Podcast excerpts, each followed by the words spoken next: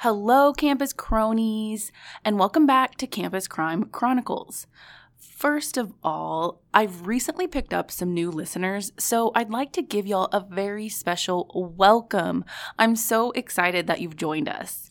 I'm your host, Nicole Turner, full time college administrator, part time college professor, but always a true crime addict. In every episode of this podcast, I take a deep dive into some sort of true crime that occurred on a school campus or a crime that's associated with a college or university in some way. For each episode, I rate the seriousness of the crime from 1 to 5 on my serious crime scale, with 1 being completely not serious, possibly even a little humorous from time to time, to 5 being very serious. This episode is rated a 5. After years of considering her college roommate as one of her best friends, 21 year old Alexis Crawford had no idea that deep down, her so called friend was not really ever her friend at all, but rather her ultimate foe. This is the heartbreaking story of Alexis Crawford, a young woman with a promising future attending Clark Atlanta University, whose life was tragically taken at the hands of her longtime best friend and roommate, Jordan Jones, and Jones's boyfriend at the time, Barron Brantley. This episode is titled From Friend to Foe, so without further ado, let's get started.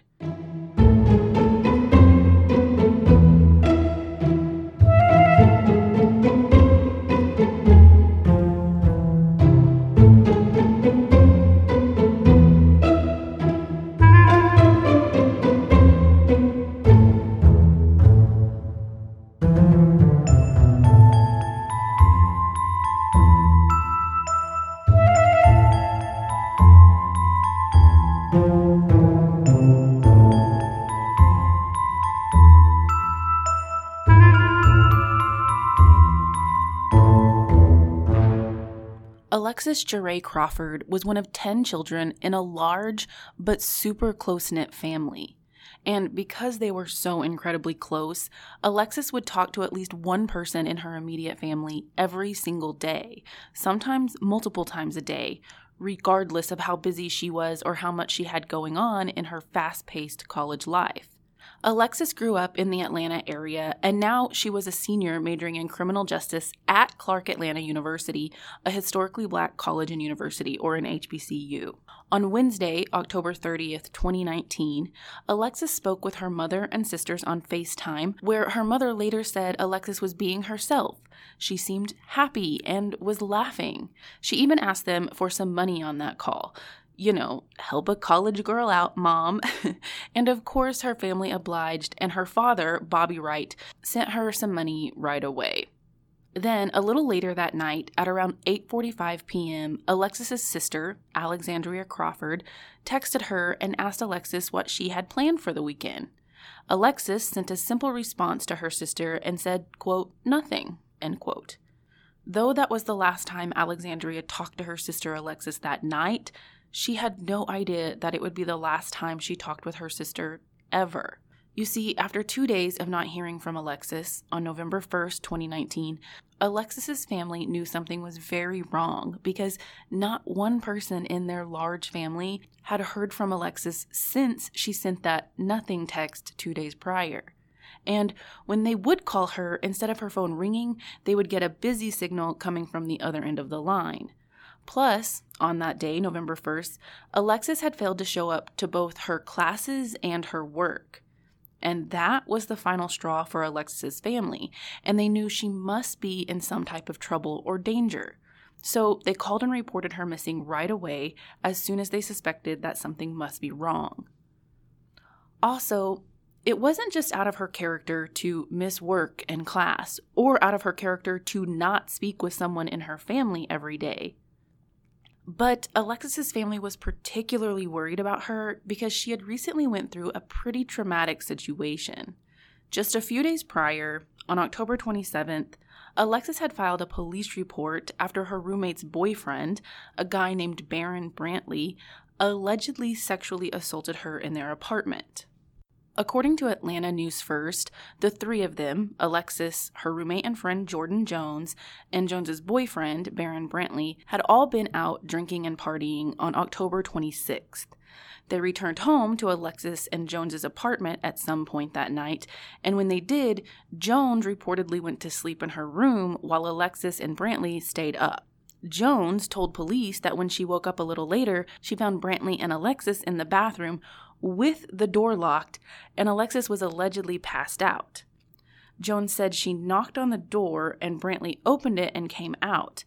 According to Jones, though, he came out saying that he did not rape Alexis, even though Jones hadn't brought that possibility up at all and never asked him anything at all to spark that reaction.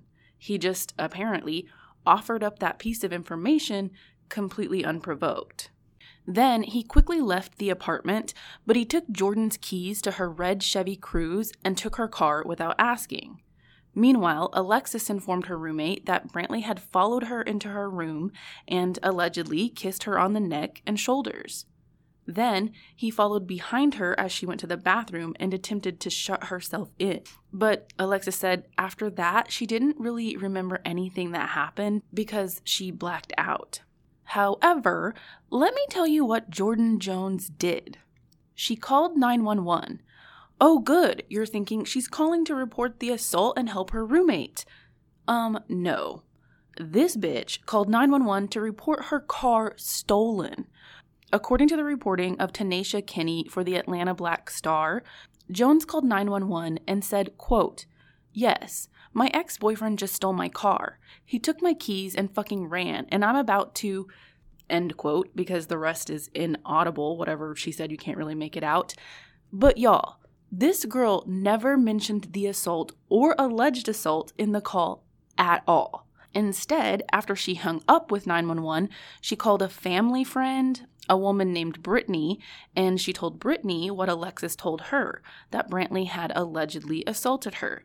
Brittany, then, who was a good 10 years older than Jordan and Alexis and also a former Clark Atlanta student, went to their apartment and found Alexis crying before Alexis disclosed to Brittany what had happened to her.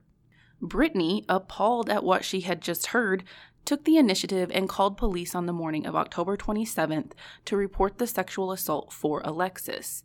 Later that day, on October 27th, Alexis ended up going to the hospital to undergo a rape kit, and then she filed an official police report against Brantley as well. But here's the thing Jones called Alexis's family and told them that no DNA was found in the rape kit. But that's a damn lie. According to several sources, including Atlanta News First and the Cinemaholic, prosecutors have confirmed that DNA was found in the kit and that the DNA was traced back to none other than Barron Brantley, who has quite the rap sheet, I might add. I'll come back around to that piece of information in a bit, so put a pin in that. Anyway, so back to November 1st, when Alexis's family hadn't heard from her in two days. Clearly, they were incredibly worried because of everything she had recently been through, which put them on high alert.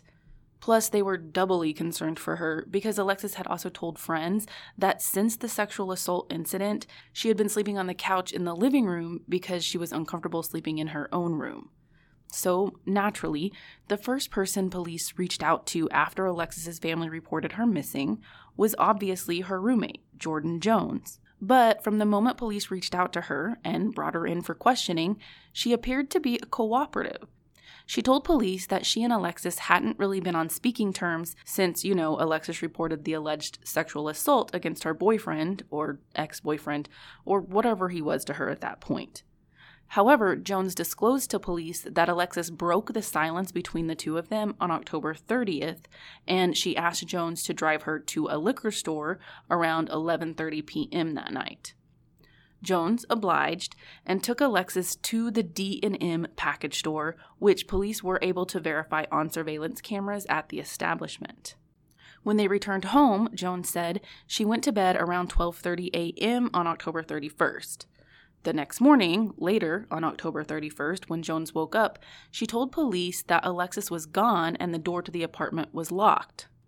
Essence magazine reported that Alexis's phone, ID, and debit card also were gone, but that her cell phone charger and key to the apartment were left behind. So, police continued their investigation and began searching for Alexis in places she might have gone, places that were familiar to her. But, at the same time, they continued to keep Jones close to their radar. On November 4, 2019, Atlanta police held a press conference in which Alexis's family pleaded to the public for information and for Alexis's safe return. Her father, Bobby Wright, spoke at the press conference through tears, saying, quote, Baby, I love you. Baby, just come home, baby. Just come home. End quote. Meanwhile, police obtained a search warrant for Alexis and Jones' apartment that they shared, and they discovered some shocking details.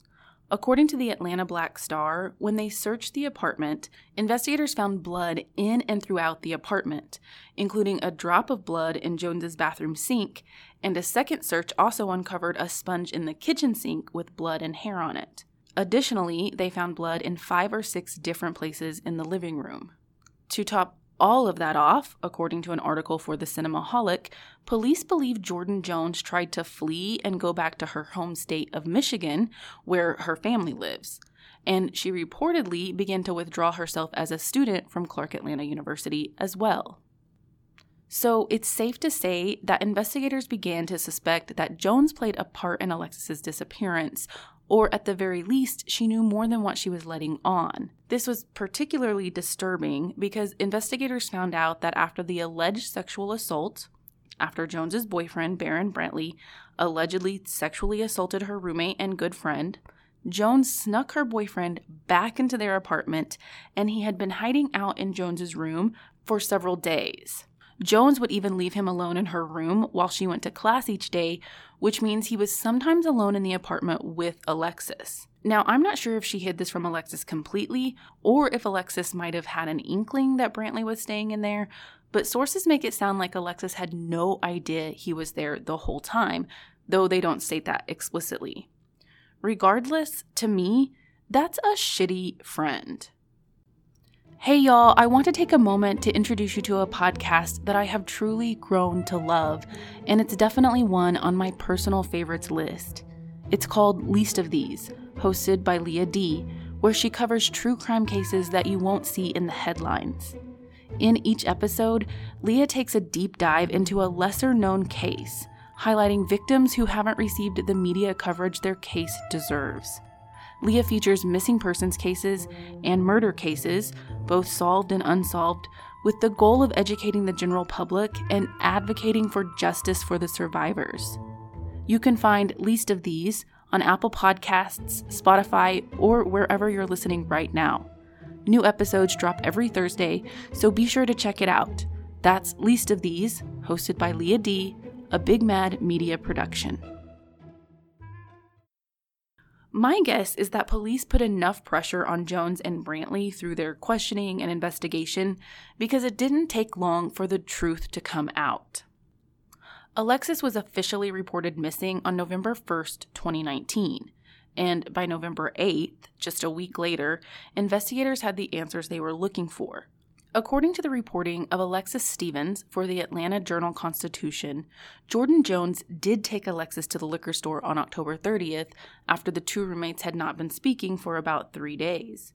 However, Jones did not simply go to bed upon their return, as, you know, she originally reported to police. No, instead, Jones and Alexis started arguing, which led to a physical altercation between the two roommates. While they were fighting, Barron Brantley emerged from Jones's bedroom where he had been hiding out, and he too got involved in the physical altercation. Now, this next part is super hard to hear. I'm going to tell you exactly what happened to Alexis, but if that's not something you want to hear, you can definitely skip ahead about one to two minutes. So, it was Brantley who ended up choking Alexis while Jones placed a black trash bag over her head. According to the official police report from Atlanta PD, quote, as a result of the physical altercation, Barron Brantley choked the victim until she was deceased.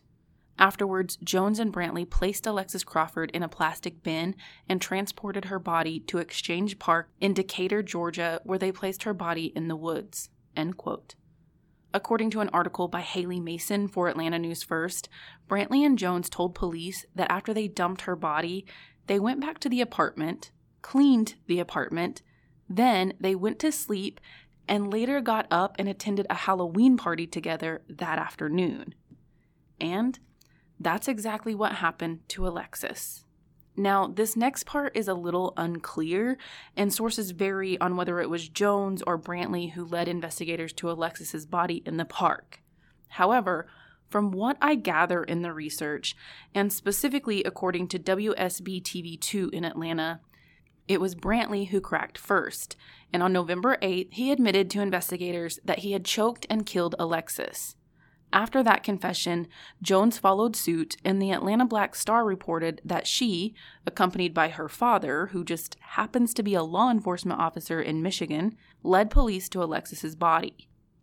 Jones and Brantley had not only placed Alexis in a Rubbermaid brand storage bin, but they had also pushed it over a hill in Exchange Park, which caused Alexis's body to fall out.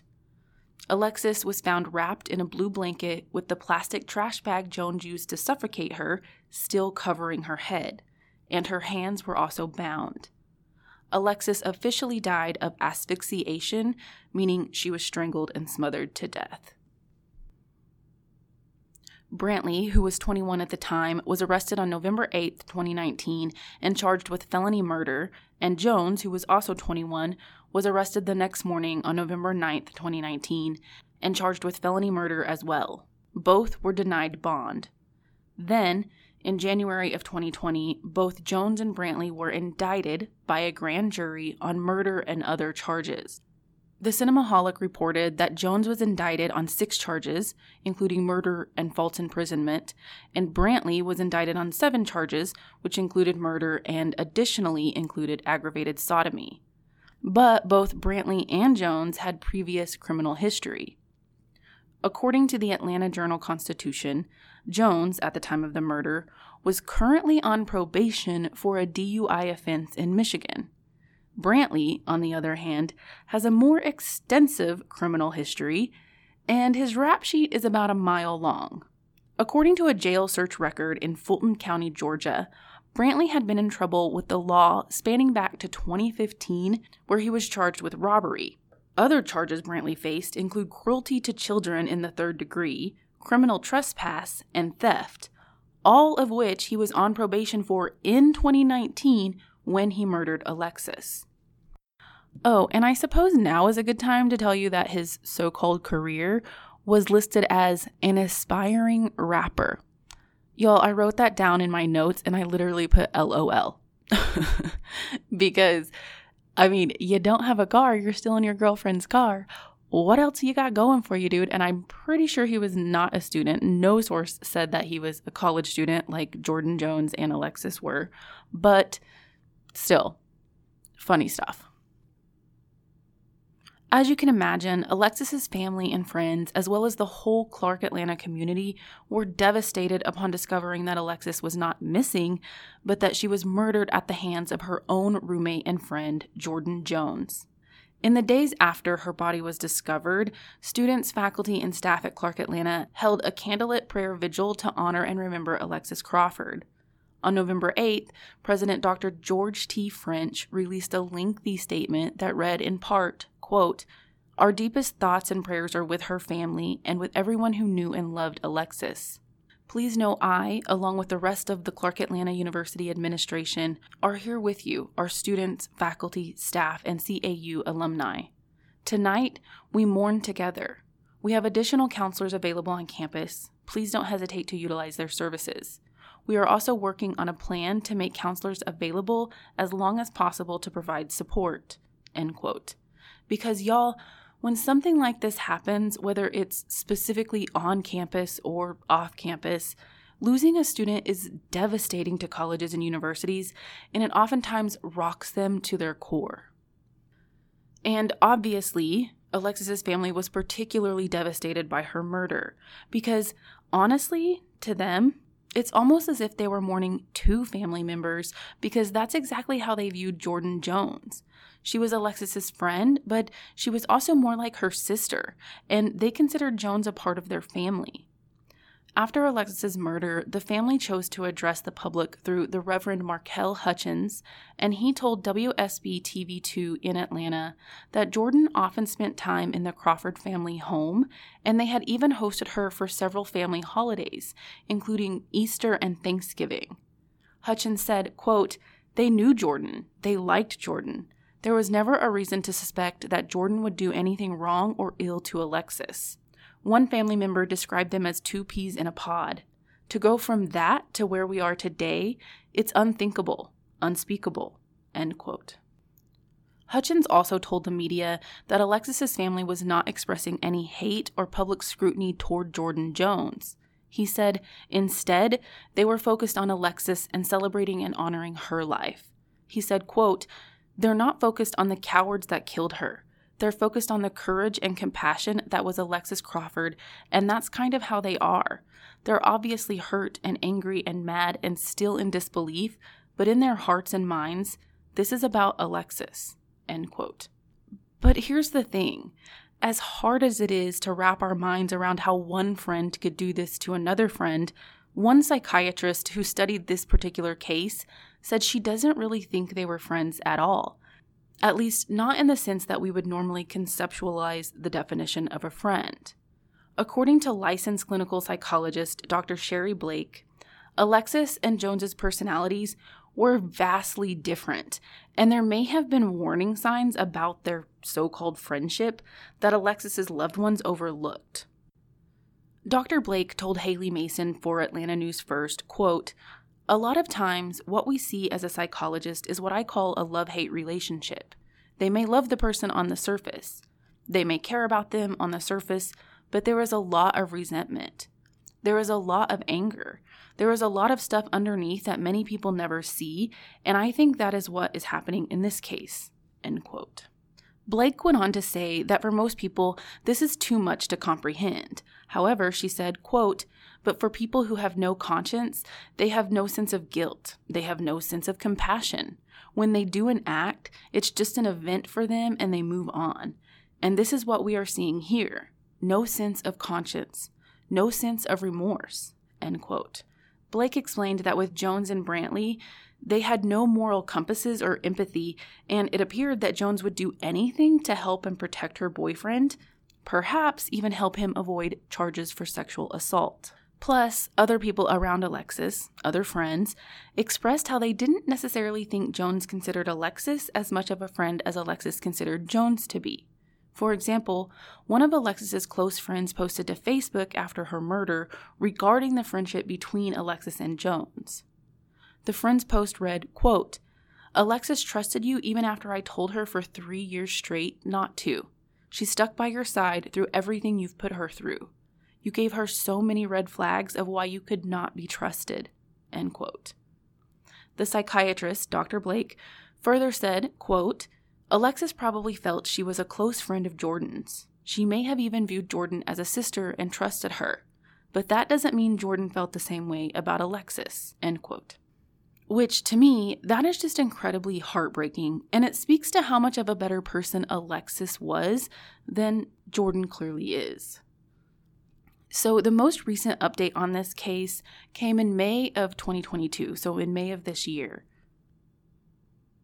According to Atlanta News First, on May 20th, Brantley and Jones appeared before a judge in a pretrial motion hearing, and their attorneys each asked for the cases to be severed, as in they wanted them to be tried separately to have two separate murder trials.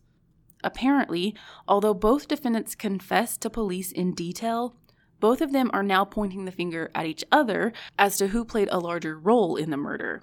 Atlanta News First reported that at the pretrial hearing, the defense attorneys tried to get some of the confessions dismissed, but I'm not sure if the judge agreed.